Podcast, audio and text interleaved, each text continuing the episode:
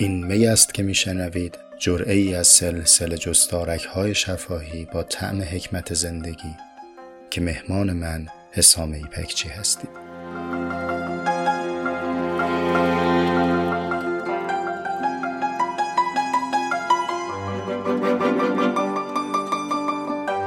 سلام بر شما. جرعه 16 هم از پادکست می رو با هم هم پیاله هستیم. دیدید وقتی یک نقاشی می‌خواد یک تصویری رو روی بوم پیاده بکنه بعضا الگویی داره. این الگو یا یک شیعی هست که مثلا مقابل خودش گذاشته به اون تماشا می‌کنه و طرحش رو پیاده می‌کنه یا اینکه یک عکسی در دستش هست و قایت هنرش و اوج هنرمندیش اینه که بتونه اثر خودش رو با حد اکثر انتباق نسبت به الگو پیاده سازی بکنه. یا به عنوان مثال وقتی ما می‌خوایم خط بنویسیم یک سرمشقی داریم. تمام سعیمون بر اینه که دنگ های قلم پیچ و تاب قلم رو رایت بکنیم. برای چی؟ برای حد اکثر انتباق با سرمشق یا اون خط الگو. اینجا اون الگو در واقع عینیت داره مقابل چشم ماست. عرض کردم حالا یا یک شیء یک عکس یا یک خط سرمشق. این الگو در هنر زندگی هم وجود داره. با این تفاوت که دیگه یک عین بیرونی نیست یه چیز بیرون نیست که ما بهش بگیم این الگوی نقاشی یا خط ماست. پس کجاست؟ در ذهن. ما یک داوری ذهنی داریم بهش میگیم سعادت.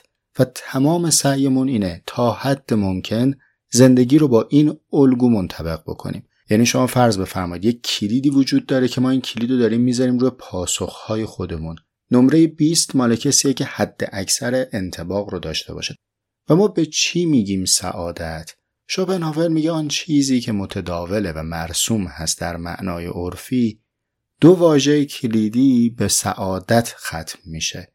در متن انگلیسی یا ترجمه انگلیسی جستار در باب حکمت زندگی یکیش هست پلژر یعنی اون چیزی که اینجا دلپذیر ترجمه شده ولی شاید ترجمه دقیق ترش لذته و دیگری هم سکسس موفقیت که نمی‌دونم اینجا چرا سعادت ترجمه شده. به همین خاطر شما هی تو سطر بالا سعادت می‌بینی پایینی هم سعادت می‌بینی. یعنی ما اگر از زندگی لذت ببریم و بر دیگرانی توفیق پیدا کنیم امتیازهای بیشتری کسب بکنیم آنگاه خودمون رو سعادتمند می‌دونیم. مشروط بر اینکه در معنای متداول و عمومی سعادت رو ترجمه کنیم.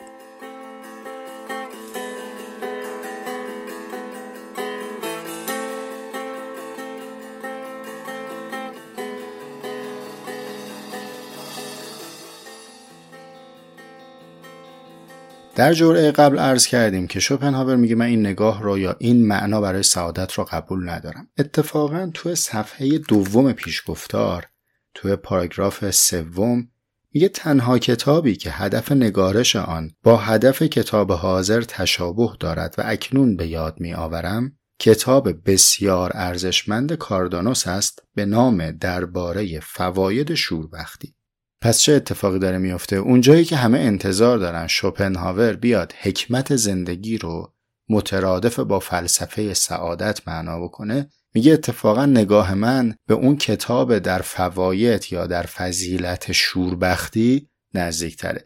که من متاسفانه دسترسی به اون کتاب پیدا نکردم نتونستم در موردش مطالعه بکنم. اما در این جرعه برای اینکه بتونیم نگاه شوپنهاور رو دقیق تر درک بکنیم نسبت به موضوع سعادت می‌خوایم پی بگیریم همون آدرسی که خودش داده. گفته کجا؟ گفت که من در فصل چهل و نهم جلد دوم کتاب اصلیم نگاه هم رو در مورد سعادت تبیین کردن که ما می‌خوایم این موضوع رو در جرعه که الان با هم داریم میشنویم یه مرور مختصری داشته باشیم. خب شما مطلع هستید که در ترجمه فارسی کتاب جهان همچون اراده و تصور متاسفانه تفکیک جلد یک و دو توسط ناشر صورت نگرفته. یعنی اینطور نیستش که ما جلد یک و جلد دو داشته باشیم. شما وقتی مراجعه کنید بازار یه جلد کتاب به شما میفروشن و هر دو با هم منتشر شده. در نسخه ای که الان موجوده در بازار صفحه 1065 عنوان شماره 49 تیترش هست راه رستگاری. شوپنهاور در این متن شمشیر رو از رو بسته. همونجوری که خودش هم وعده میده جمله آغازینش پنبه سعادتی که چند دقیقه پیش تعریف کردم براتون رو می‌زنه. متن اینطور آغاز میشه. تنها یک خطای فطری وجود دارد و آن این گمان است که ما برای شادمان بودن زندگی می‌کنیم. جمله تمام. میگه آقا خانم شما که دارید میگید سعادت یعنی لذت بردن و موفقیت کسب کردن در زندگی و قرضتون از سعادت من زیستن شاد زیستنه همین اول به ما بگید این فرض رو از کجا آوردید؟ کی گفته که ما برای شاد بودن زندگی می‌کنیم؟ لازمه حکیمان اندیشیدن این گونه اندیشیدن دیگه. در بدیهیات پرسش داشته باشه که آقا کجا آوردی این فرضو که بعد اینو فرض گرفتی داری بقیه مسئله رو بر اساس این فرض حل می‌کنی. بریم ادامه متن رو بخونیم. این خطای فطری ماست زیرا با خود هستی ما پیوند مییابد و سراسر وجودمان صرفا تعبیر و جسممان در واقع نمود آن است. ما چیزی بیش از اراده زندگی نیستیم و ارزای پی در پی تمام اراده ورزی هامان چیزی است که زیر مفهوم شادمانی به آن می اندیشیم. تا اینجا پاراگراف اول تموم شد. می‌بینید شوپنهاور ملامت نمی‌کنه میگه این خطای فطریه چون ما چیزی بیش از اراده زندگی نیستیم و این اراده معطوف به حیات کارکردش اینه که به دنبال ارزای نیازهای خودش باشه دمادم و پی در پی پس عجب نیست اگر به همین بگه سعادت.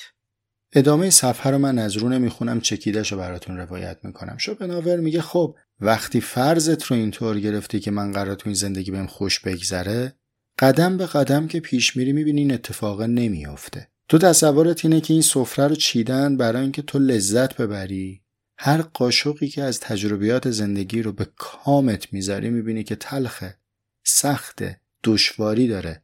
و چون منطبق نیست با اون فرضی که گرفتی هی رو میندازی گردن شرایط گردن دیگران و میگی چون این اتفاقات افتاده من تو زندگی با رنج روبروم اما به رغم همه این بهانه تراشی ها آخرش می‌بینی که خیلی خوب. حالا این حرفا که اثر بخش نشد که. من فقط تونستم رنجم رو توجیه بکنم ولی همچنان اون سعادتی که در ذهن خودم ترسیم کرده بودم اتفاق نیفتاد. پس سرانجامش چی میشه؟ اینه که من تبدیل میشم به یک آدم افسرده و سرخورده. این حال هم هرچه به سمت پایان زندگی بریم برامون اسفناکتر میشه. مثل یه فیلمی که تو تصورت این فیلم کمدیه این فیلم قرار تو رو بخندونه. هرچه پیش بری می‌بینی نه اون اتفاق خنده داره نمیافته. و هرچه به پایان مدت فیلم نزدیکتر میشی امیدت برای اینکه اون صحنه دلچسب خندهداری که تو فرض گرفتی اتفاق بیفته کمتر میشه.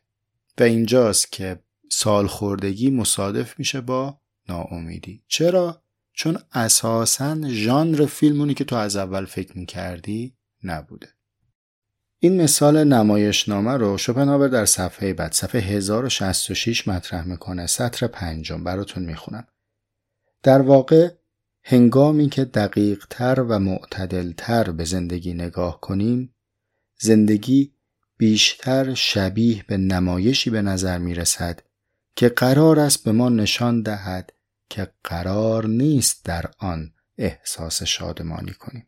زیرا به خاطر ماهیت کلیش حالتی دارد که رقبتمان را برای آن از دست داده ایم و باید بیزار و متنفرمان کند و چیزی است که باید چون اشتباهی از آن رو بگردانیم. طوری که امکان دارد وجودمان از شوق التزاز و در حقیقت زیستن توهی گردد و از جهان روگردان شود.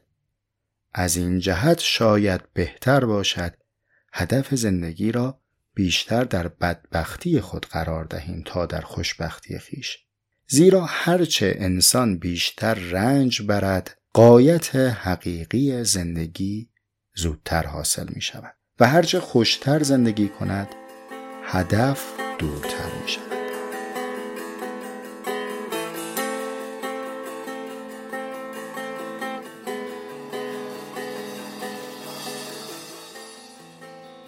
احتمالا شما هم مثل من این تعبیر رو در مورد شوپنهاور زیاد شنیدید که او رو به عنوان فیلسوف عبوس بدبین و معیوس معرفی می‌کنن برداشت اینه که فیلسوفی که داره میگه که اصلا خیلی هم بهتره که ما رنج رو تجربه کنیم شوربختی رو تجربه بکنیم.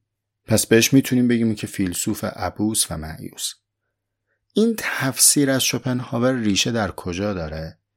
این که داور مقوله رنج رو مضمون و ناپسند گرفته.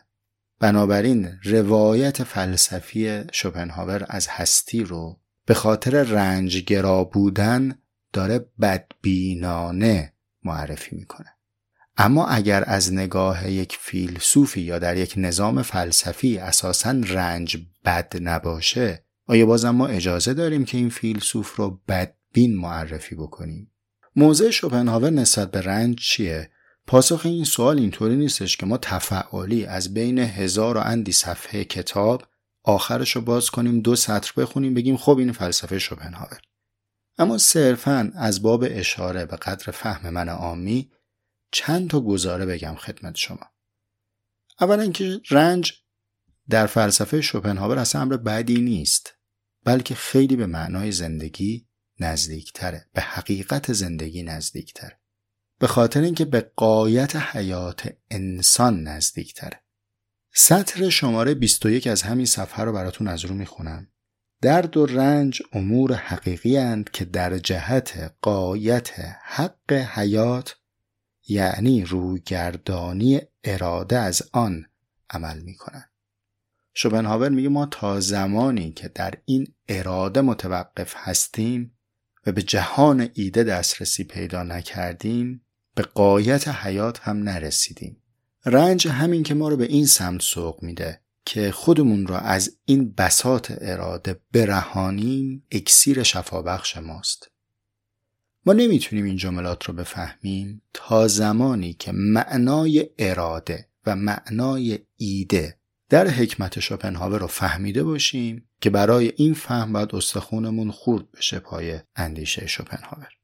اما باز یه گزاره دیگه بگم شاید اینم کمی کمک بکنه برای اینکه لاقل ما برامون سوال ایجاد بشه. یعنی ادعامون نیست که تو چند دقیقه میشه به جواب رسید ولی سوال صحیح ایجاد شه. توی صفحه 1067 یعنی صفحه بعد سطر دوم. اینجا هم شوپنهاور یک معنایی از رنج میگه میگه رنج آن فرایند پاکسازی است که انسان تنها به وسیله آن تطهیر می شود و به عبارت دیگر از مسیر نادرست اراده زندگی بازآورده می شود. بنابراین ماهیت ایجابی رنج و تسلیب در کتب مذهبی مسیحی مورد بحث بسیار قرار گرفته و در کل صلیب به عنوان وسیله رنج و نه عبادت نماد بسیار مناسبی برای مذهب مسیحی است در واقع حتی آن حکیم یهودی نیز به حق ساده و با این حال بسیار فلسفی می‌گوید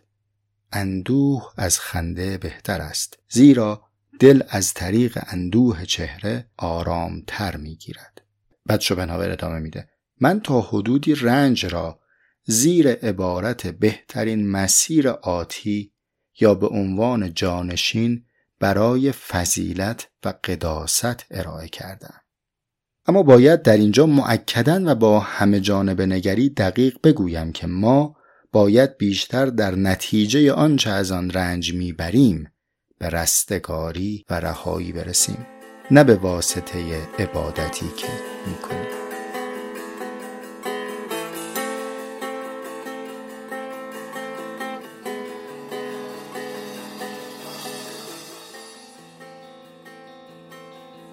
این سطرها برای من خیلی شگفت انگیز بود وقتی که خوندم. می‌دونید شوپنهاور انسان خداباوری نیست. از فلسفه شوپنهاورم حاج آقا شوپنهاور در نمیاد یا پدر مقدس شوپنهاور در نمیاد. هیچ جوره نمیشه در کت فلسفه شوپنهاور خداباوری رو برد. لاقل تا اون حدی که من فعلا فهمیدم. اما با این همه او بی تعصب به سراغ متون دینی رفته. منابع دینی مسیحیت رو خونده. منابع دینی یهود رو خونده. منابع دینی اسلام رو هم خونده. در مقالاتی که داره در باب اخلاق به اسلام هم اشاره کرده.